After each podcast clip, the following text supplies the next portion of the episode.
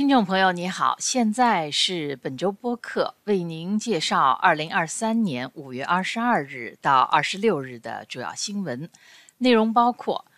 加拿大特别报告员约翰斯顿说不应对外国干预进行公开调查；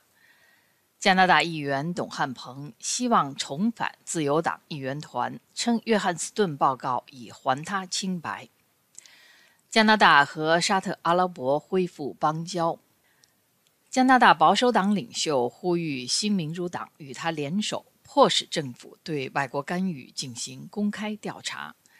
华裔民主活动人士说，最关键的是政府何时立法防御外国干扰。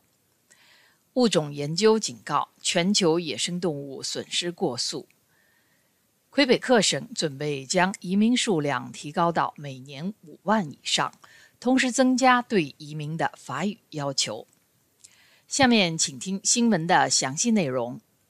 在对加拿大受到的外国干预以及政府应对措施进行了两个月的调查后，前加拿大总督约翰斯顿在星期二（五月二十三日）公布了他的初步结论。不建议联邦政府对外国干预进行公开调查，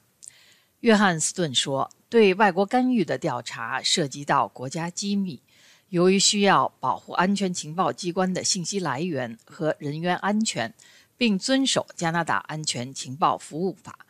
像一般公开调查那样公开信息和材料，达到公众所预想的透明度，实际上是不可行的。”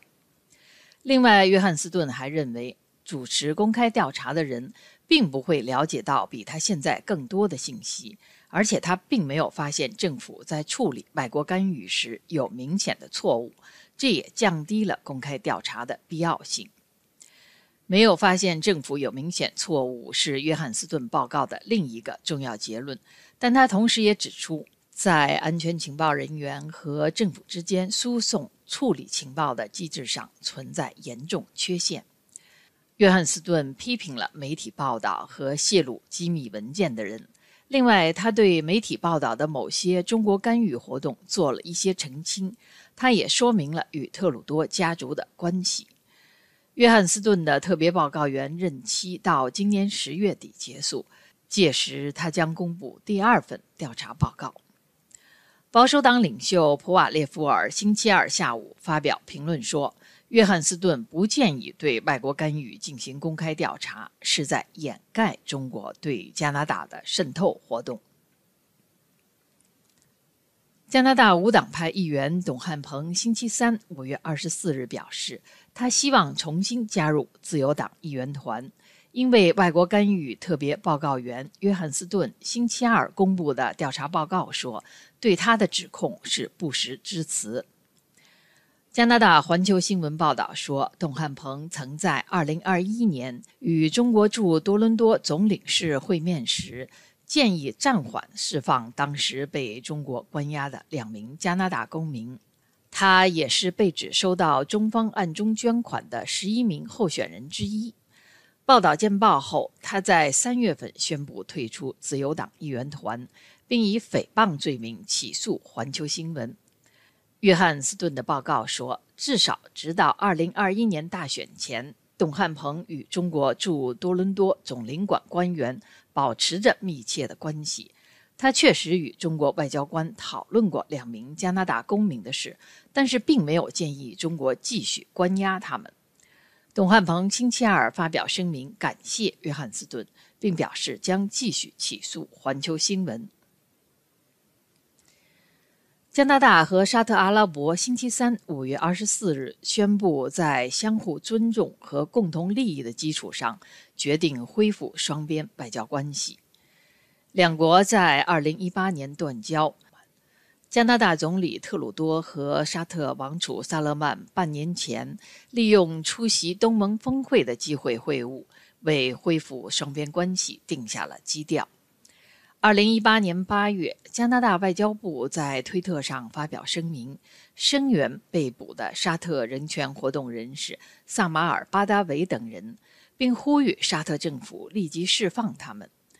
沙特政府随即作出激烈反应，驱逐加拿大大使，并召回本国大使，同时冻结了一系列商贸活动和教育交流，使沙特公派留学生陷入了困境，也给许多聘用沙特住院医的加拿大医疗机构造成了不小的麻烦。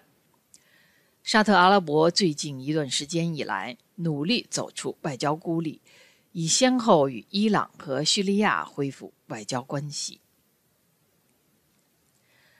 加拿大官方反对党保守党的领袖普瓦列夫尔向新民主党领袖辛格发出呼吁，敦促他停止支持执政党，和自己联手向总理特鲁多施压，迫使政府对外国干预进行公开调查。普瓦列夫尔表示。如果辛格取消新民主党和自由党之间的合作协议，自由党少数政府就无法在众议院的投票中与反对党抗衡。辛格在约翰斯顿公布调查报告后表示，新民主党将用所有可能的方式继续向政府施压。他也将和特鲁多当面讨论此事，但是他没有承诺退出与自由党的合作协议。本台记者就约翰斯顿不建议联邦政府对外国干预进行公开调查，采访了几位华裔活动人士和中国问题专家侯炳东教授。接受采访的华裔活动人士、温哥华支援中国民主运动联合会发言人李梅宝女士和多伦多支持中国民主运动协会共同主席吴温温女士都表示支持进行公开调查。他们认为，公开调查增加透明度，也引发更多民众关注。他们认为，关键要有行动，呼吁尽快立法。侯炳东教授表示，他相信约翰斯顿报告的准确性。他说，政府接下来需要认真倾听专家和民众建议，包括约翰斯顿第二阶段报告中的建议，尽快立法。同时，着手政府内部改革，比如可以从如何改革情报部门与政府分享情报、政府如何采取行动开始。在《生物学评论》上发布的研究报告为全球野生动物损失敲响警钟。该报告指出，全球范围内物种数量减少的情况比以前预计的更令人震惊。这一报告的研究人员分析了七万多个动物物种，其中的百分之四十八被发现种群数量正在减少。贝尔法斯特女王大学的进化和气候变化生物学家多诺索教授是这一研究的主要作者。他说：“我们现在所经历的是大规模灭绝的开始。虽然气候变化对生物多样性的威胁越来越大。”但对生物多样性的主要威胁是对动物栖息地的破坏，原因在于越来越多的自然区域被转化为人类活动用地，如城市建设、农业和道路，由此而导致动物栖息地的丧失。魁北克省长勒格对未来新移民提出了严格的法语要求。将强制要求几乎所有进入魁北克的经济移民都能用法语说和写。加强对法语要求的几项措施包括：强制要求经济移民至少具备中等程度的法语知识；提高对临时外籍工人和外国学生的法语知识要求。要求家庭团聚计划担保亲属来魁北克的人，要为十八到十五岁的被担保亲属提交一份学习法语的计划。但对于特殊人才，法语要求可有例外。特殊人才被定义为具有可促进经济繁荣的稀有的和独特的专业知识。乐格说：“这一计划的目标是让魁北克省百分之百的经济移民能够说法语和写法语。与此同时，魁北克省政府对增加每年移民数量持开放态度。在周四上午提交给省议会的文件中，政府提出了两种方案：在2027年之前保持每年5万移民的目标，或者每年逐步增加移民人数。”到二零二七年达到六万名移民。